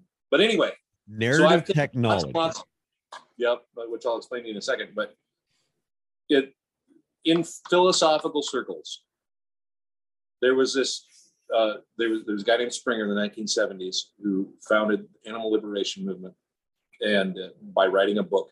And basically, this is his argument: animals can think and feel, and therefore we should not eat them. Okay. So, in reality, that, that philosophically that doesn't hold up very well because the premise doesn't match. Animals can think and feel. Okay. Well, then we need to pay very a lot of attention to how they think and feel. Uh, you know what they feel. We need to pay a lot of attention to that. So, as part of the process, and he will admit this today, as part of the process of taking care of livestock, is you know a cow on the Alexander place when she is past her productive point, and let's say she breaks a leg or gets a boo boo or some kind of thing like that. The thing, the best thing to do for her is not to just keep her alive. The best thing to do is to have turn her into money, so then Brian Alexander could go and make other animals happy. Yes. Okay. So that's that's the point. And without that cow turning into money, at some point Brian Alexander will not be able to continue to make happy steers. So it's a process to make animals happy. And uh, so the, the narrative technology, I'll, I'll get to that in a that it's kind of outside of this, but the but but I'll get to it. The so that's that's where the argument came from. That's my background in it is through philosophy, and since I have been on social media, um, I I am the vegan warrior uh, because I you know the arguments are pretty simple to take apart. Um, which basically comes down to if you really care about animals, make animals happy. And if you think that making animals happy is treating everything like a puppy dog, you're absolutely mistaken. And if you don't believe me, go look at the state of most puppy dogs in the world. There's a reason that people, there's a reason that we have the Humane Society. There's a reason that we have stray dogs running all over the countryside. All he said, human beings are not good at doing things without a profit motive. We're not good at it. So, uh, yeah. Well, would you? So yesterday, uh, me and another guy, we were we were gonna debate a vegan online. On we were gonna go to TikTok live, and uh, the big question is like, why would you eat a pig when you would not eat a dog? Okay, well, they came from the same place. They've lived in the house with human beings up until 150 years ago. They lived right in the house. Right. Pigs got everybody, and they were companion animals. And they and in some cultures, the dog, he was there to be eaten just like the hog in you know our our European tradition, just like the hog. Everybody's there to get eaten someday, and and they're easy to get along with up until that point, and they make your life better up until that point. Um, and that so that's you know that's the simple simple part of it. The other problem that I have with veganism is it is it is it is we're talking about now I'm getting into narrative technology. So I'll explain what narrative technology is. Narrative technology uh, is a pretty new term. Um, I think that I've had a hand in uh, in in defining it. Uh, but when you tell a story, a story works a certain way. It's called the story circle. And I should have this up in front of me. But you know, a boy meets girl, or you know, there's a guy and he's in his kingdom. He's and then and then he's called to an adventure, and he goes on this adventure, and then he has some setbacks and this kind of thing, and then he comes back from this adventure and he wins the girl because he is now a knight that's been, you know, and he goes and he slays the bad guy that was causing bad problems when he was just some normal serf, you know, and now he's back and he's a tough guy and he gets a girl and they live happily ever after. Our brains work that way. We want that story to work that way. We're, we are set up that way. We want that four act story with conflict and resolution and a happy ending. Yep. So that once upon, so let's call it once upon a time. Once upon a time, it's actually so when we're calling this technology, it's a it's a it's a it's a thing that gets a that gets a response. So when we say once upon a time, we can open the book of Genesis with once upon a time. Okay.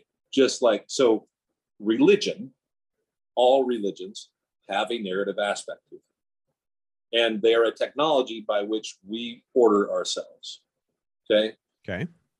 Now there's a lot of there's there's you can read about this forever and ever and ever and never read all of it. But that veganism is following that same narrative path. But every single step of the way, they have to forget they have they, they're logically wrong. There's something, there's something they have to completely forget about for their narrative to continue down the path. And it's pretty easy to disrupt that. My problem, my problem with the philosophy of veganism is it is based on lies. It's you have to have a lie. You got to take that 10% of truth and turn it into a lie. And when you do that in the name of religion, so that pisses me off online, I'll yell at you. But when you turn that into a religion and you try and turn that into action, then that's why people like me shoot people like them. And I like, And it, they can't reach some of the conclusions that they have unless they ignore part of the data set or just completely uh, i- ignore some facts. I the thing that bothers me most about vegans.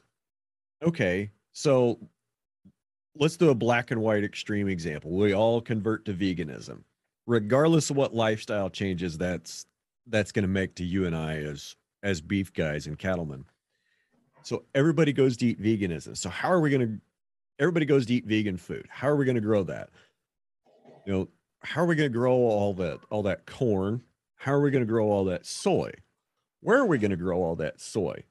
Where are we going to get the chemicals to grow all that soy? What's that going to leave the land looking like? Okay. So something else that social media is allow is is getting out there is some of the effects that farmers have on the land. And hopefully the other four people that are listening aren't about ready to click us off. But there was there's one I saw, it was back in the middle of June, and it was a guy running a swather. Okay, this this is the kind of the context. And so then a series of fi- pictures flashed up about the kinds of rocks that he'd find in the field. But they weren't rocks. They're pictures of different wildlife. Like it was a turtle, and he called one a slow rock. Uh, there was, you know, a baby fawn. There was a skunk they called a stinky rock. There was an armadillo. And there, there's badgers. There's all these other small, you know, mammals. and there was even a deer in there. And I Yep. thought, and I, the whole context was is like he was kind of joking that this is the stuff that he runs over and goes through the swather when he's when he's making hay bales. Yep. And I'm thinking, man, that's a sick fucking thing to make a joke out of. Yeah. Like you're gonna sit there and tell me you're environmentally responsible when you watch these animals go through your machine, and then you're gonna post about it on on social media. That's Yeah. cool. That's cool. That really helps our argument. That really helps us look like we're good people, like we're doing good things for the environment. Like, you know, care for all life, respect all life. If I see a freaking six inch long snake sunning himself on the road in the morning, I slow down and I go drive in the ditch. Yeah.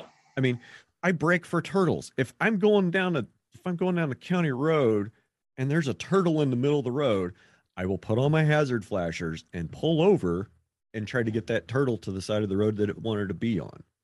Yep. But we're going to go out and we're not going to give a crap when we're cutting our wheat and our corn about the wildlife we run over. We don't think about how many insects we're going to kill when we load up with that insecticide and go spray our cornfield. Oh, well, it's just the grasshoppers. Got to kill the grasshoppers. Grasshoppers eat the corn. Well, what eats grasshoppers? Birds. What eats birds? You know, there, there's food chain. There's, I think there's food chain collapses that have happened that we haven't noticed. That we just simply haven't noticed. That we're just ignorant to because we're we're stupid humans. Yep. So what you're what you're saying is that swather is a is a is death and destruction going up and down the countryside, just like a combine and just like any other apparatus, you know, plow, disc, whatever. And that so that's a vegan argument. But so here's here's how vegans argue against that. Yeah, well, you do the same. So yes, you kill all kinds of mice and bulls and all kinds of stuff by growing the you know the lentils that I want to eat. Okay. Well, guess what? You do the same thing when you feed cows. Okay, because your your swather's doing the same thing. So that's the argument. But so so around this place, uh, and then they start bu- then they start pulling out those fake numbers. Well, animal agriculture takes this much more land than plant agriculture. We can grow this much protein on this much area with plant agriculture, and animal agriculture is so much less efficient. Like those are all bullshit numbers that are all made up.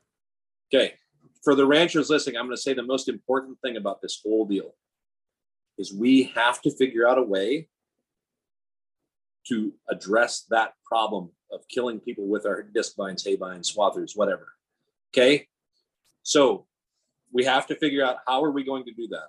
Okay, on this place, my mother-in-law, she gets a couple of fawns every year. Okay, the, I don't know what a dollar I don't know what a pound of venison costs on this place with all the trail cameras, the Polaris buggies, the cover crops. They are deer hunting crazy, and they have spent more stinking money on hunting deer and supplementing them than you can possibly imagine. And then in the first cutting of hay, we go out and we just they so and they It- it run over probably- all. So what we're trying Might to get figure more out right fawns now- with the frickin' with the frickin' mower conditioner or the haybine than Yeah. the hunters would take from that area. so we're trying to figure out right now and i'm doing the math well i asked i asked my i asked my mother and father-in-law i said what do you think every fawn is worth on this place and they're like oh i don't know i'm like how much money do you think you have tied up in hunting crap and they and they i seriously have they have tens and tens of thousands of dollars in stuff that is designed for them to go and get uh, turkeys and rabbits and deer to the point where you are not allowed to do anything you aren't even allowed to walk across this place sometimes during hunting season. I mean, they they care very deeply about that. So when I said, "What do you think every fawn is worth?" You know, let's say we kill five a year until the end of time. You know, and then we have interest involved and so on and so forth. By my math, every single fawn is worth at least ten thousand dollars. Just just you know, looking at it from the fifty thousand foot view. So then, how do we get so that first cutting of hay? Let's get rid of that first cutting of hay. Let's run the cows out on it okay and, which which usually the first cutting of hay in this country is not worth a damn because it gets all stemmy and seeded out uh, before it's dry enough to go and cut and then half the time you're spraying all kinds of uh, sauce on it to get it to dry or you know to cure So the, the hay is not worth a shit for anything. And that's why I can buy it for next to nothing. Um, and then they kill. So why can't we go and knock that first cutting down with cattle and then get second and third cutting out of it? That takes pressure off of our pastures. You know, cows, they, they might be hard on turkey eggs, but they're not near as hard as, uh, you know, as, as hay equipment. So, uh, you know, and they're certainly, they, they, they, I think that they're complementary to rabbits. Um, and, and rabbit hunting around here, that's like when rabbit hunting's going on, that is the only thing that matters.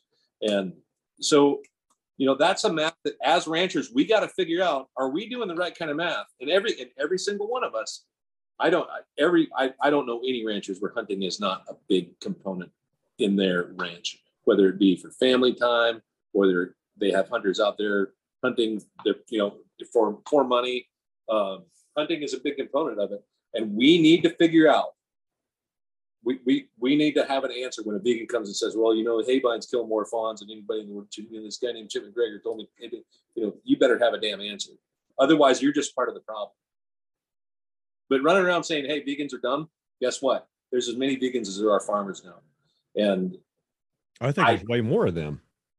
Uh, we have it's approximately this approximately the same number. I think there are more um, I think there's I think there's more because the farmers are declining and vegans.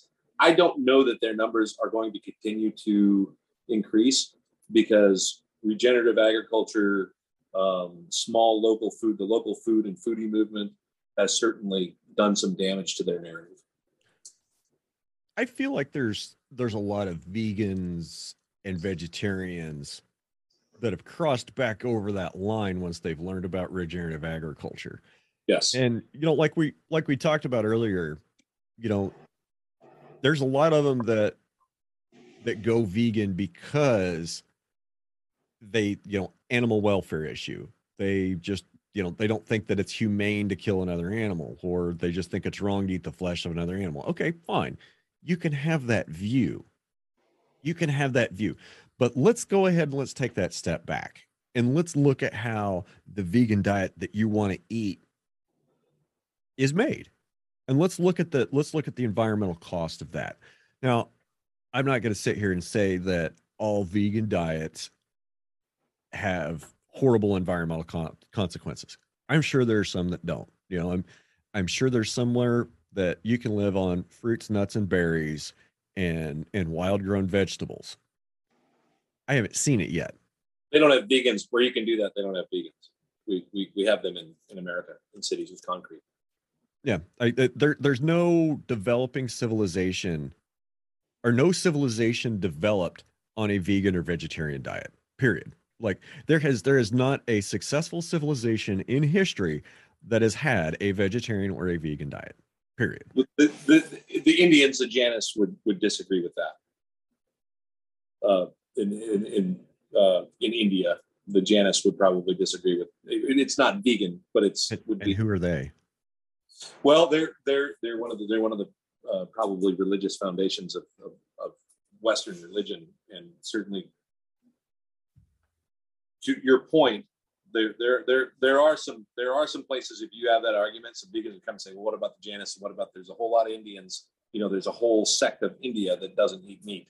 Um, now they're not vegan but and, and tell me what they've accomplished as a civilization. Like, what great works have they built? What great exploration have they undertaken? Have they done anything notable as a civilization or are they just simply existing? I mean, they didn't develop through the centuries. They didn't come from the last ice age as vegans, like they were or vegetarians. There was a point where they decided to quit eating meat. After we've developed civilization and writing and tools and intelligence, there's a point where people are just like, hey, you know what? This delicious red crap that we've been eating for the last, I don't know, 10,000 years that's everywhere around us.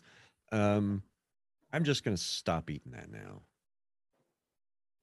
Yeah, that makes sense. I, I, think so. I think that I think that a better because the the the the vegetarian from India is going to have a better next century than the average American will.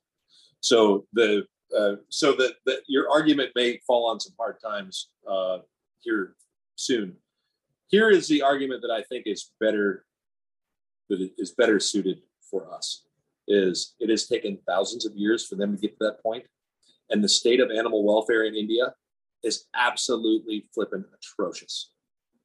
Okay, cows walking down the road, cows left to starve. You know, as a they remove the profit motive from animal husbandry, so they still milk cows there. But when you're done with your cow, you just turn it out because you or or you get someone to smuggle it across to Pakistan, uh, so where it's legal to eat it. Uh, but the cattle, you know, living in garbage, all this kind of stuff um, in India, that that model, the outcomes that India has for livestock have been absolutely atrocious, horrifying. That's what that's what veganism gets you because because you know one of the Corriente cows on the Alexandria place, if she goes and you know she gets something wrong with her that causes her to not have a calf, and Brian can't go and take her to town and turn her into something, she's gonna you know the Red Hills of Kansas is not a fantastic place to go and die of malnutrition. So you know they're the so the profit motive needs to be there, and India is a prime example of of why a profit motive needs to be there. I think that's probably a better argument for the cattlemen. But at the same time, you know, that comes down to let's go find a dead pile at a feedlot. Yeah. You know, let's go, let's go get that in the background behind us when we're talking about all the benefits of eating meat. You know, no, sure. no one wants to do that. And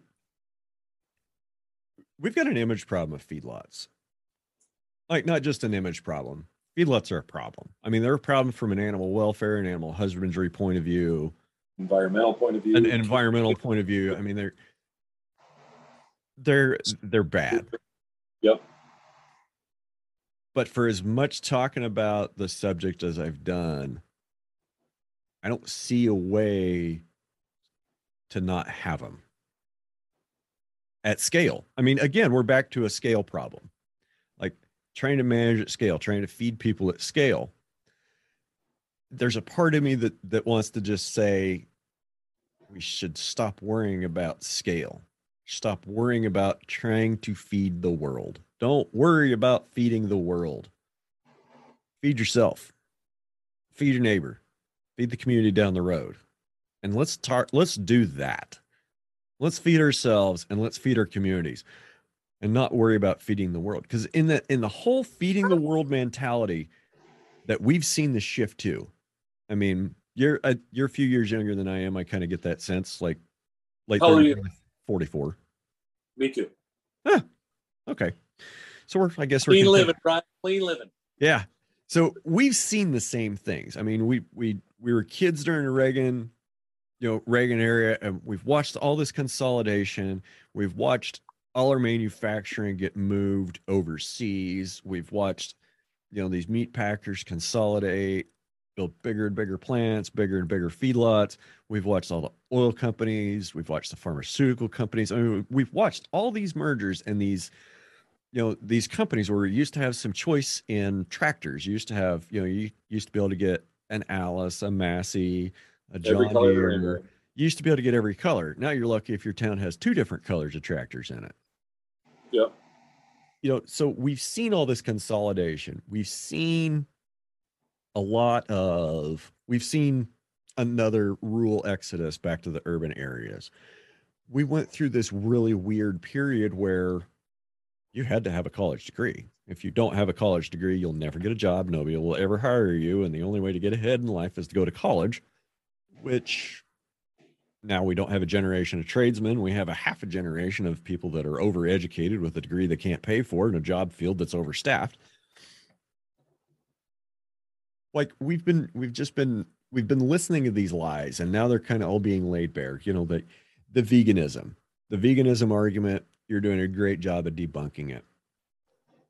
We can talk about industrialized ag, and yeah, we got this way because efficiencies of scale, efficiencies of scale, but the thing that efficiencies of scale ignore is the welfare of the individual. Whether we're talking about the welfare of the individual person or the individual animal.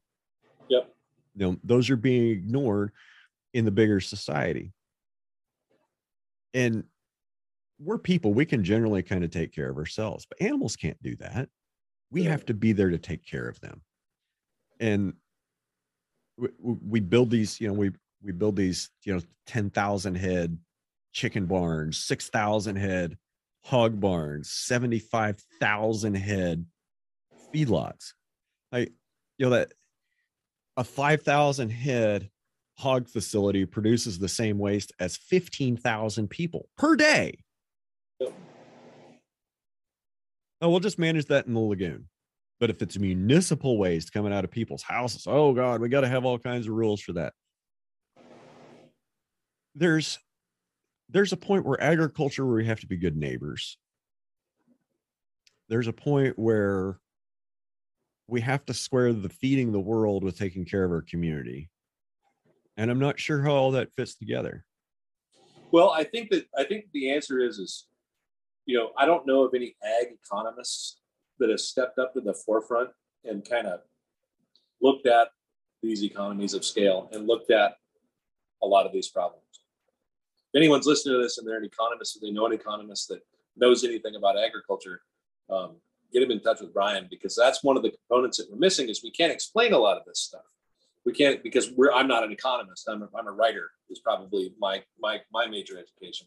And uh, you know Brian's a sailor, so he just you know drinks beer and drinks beer and carouses and punches his friends. So the you know the that's what we that's what we need is the economic component is someone to take this is to lay this apart. So lay this out so we can go and sift through the problems. For instance the wall the, econ, the economics of walmart okay? Walmart's fantastic. It's a wonder of the world. You can go there and you can buy protein for a dollar a pound. You can buy eggs for 10 cents a piece it's a wonder of the world it is a wonder of the world because we are subsidizing the walton family by giving all of their employees welfare yep okay plain and simple you want Walmart to have junk on the shelves when you go in there, it's because of the people that you complain about on welfare. Okay, pretty simple. We're we, we give them a welfare check, therefore they can afford to work at Walmart. Um, and Walmart can make, and then they can go and take control of things, and they can get ten cent eggs, and they can, you know, do all that kind of stuff. Just so we don't get sued, it's not just Walmart, like Dollar General, Family Dollar, like the, the yeah, model, Walmart. The model Walmart, replicates. Walmart, come sue me. I need. The, I'm trying to sell beef here. You know, I'd, I'd love. To, I'd love to get a couple of news stories going to Walmart trying to sink money down. you guys, you guys, you guys ought to. You guys ought to see how I can write a paper. So yeah, come sue me. A bunch of hillbillies. But anyway, the uh, uh, that's you know that's across. You get to a certain scale in agriculture, and that's also the case because we're propping we're propping them up with our government tax dollars. It, and that's now we I, i'm not saying we need to go and cut that off tomorrow. You know chip becomes dictator and says hey let's cut off government tax dollars and it doesn't and a tractor doesn't make it out in the field next spring because that would cause a lot of big problems.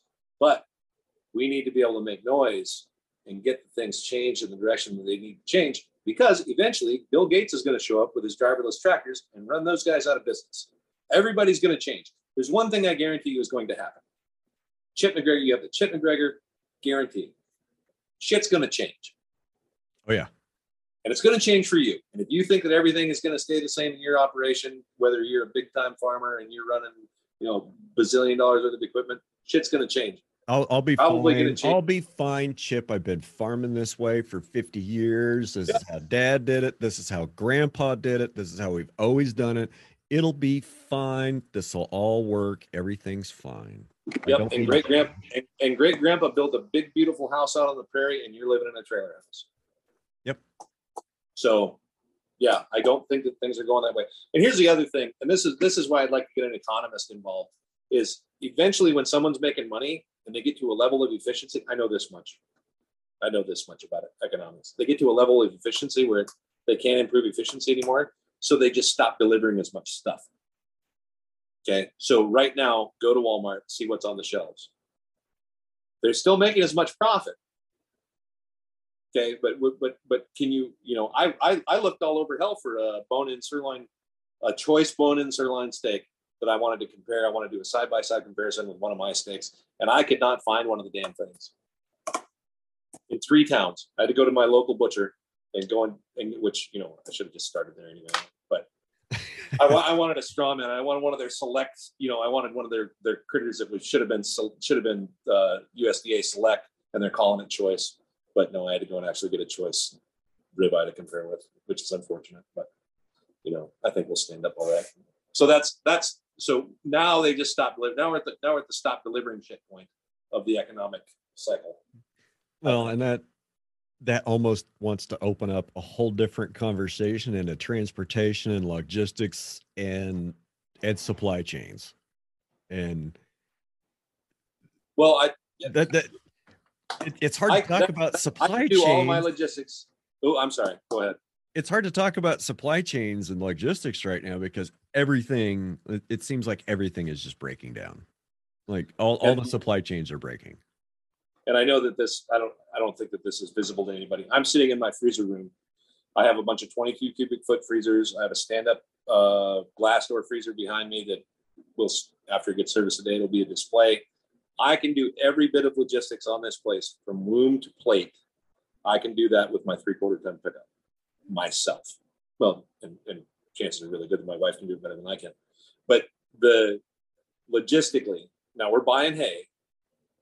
Uh, and and we are gonna try and see how far we can get on corn stalks this winter and see how little hay we can get by with. Um, but we can do everything on this place with a three quarter ton pickup. And the reason being, I've had a CDL my whole life. But since I was literally since I was 19 years old, I've had a CDL. I came out of the military and my and I didn't my hazmat, I allowed it to lapse while I was in the military. I went to take my hazmat and they're like, you know, it's going to be the test weight this long. I was like, ah, screw it. I, I, I'm not pulling any, I'm not pulling tankers right now anyway. I went back, then I went, then someone said, hey, you want to come haul some gasoline? I was like, heck yeah. Went to get my hazmat and get all my guys in hazmat and all that kind of stuff. And you had to go and get a background check to do hazmat. That's pretty easy for someone that's been driving or that's been running around his whole life with a top secret security clearance with a bunch of pretty fancy caveats on it. And they and I and I ended the process was so painful. I didn't do it. I said, guess what? I like dispatching better anyway. I really don't want to go haul gasoline around. But to get my guys tankers and their hazmat endorsements was really really painful. And then one of the when when I when I play when I play trucking business, one of my things is I get I help get guys get their CDL. To get your CDL now, so to get a hazmat endorsement, you got to go through all kinds of things to get a background check. Right. And now you got to go to college to get your CDL. Guess what? We already had a shortage of truck drivers. The problem is going to be driving trucks sucks. Uh, anybody that's ever driven truck, there are people that are like, you know what? I just love driving truck. Like, fantastic. There's something wrong with you. That's absolutely to be away from your family for extended periods of time and and suffer along. I know there's people that are good at it. Don't send me hate mail. Send it to Brian. But that it's not a fun job. It's called work for a reason. They get paid good money for a reason. And now we're making it more difficult to do that. And we're talking about, you know, the theys. I'll tell you who the they are. The theys are in this. The theys are Pete Buttigieg, Indiana boy, who runs the Department of Transportation. And I am absolutely positively convinced that they would like to replace the truck driver with autonomous vehicles. And by they, I mean Pete Buttigieg Oh yeah. and the tech sector, the tech sector, uh, Silicon Valley and Pete Buttigieg would very like to replace truck drivers with a autonomous version. Of the course, they would love to have the government come in and say by 2035, all trucks on the road will be autonomous. Yep.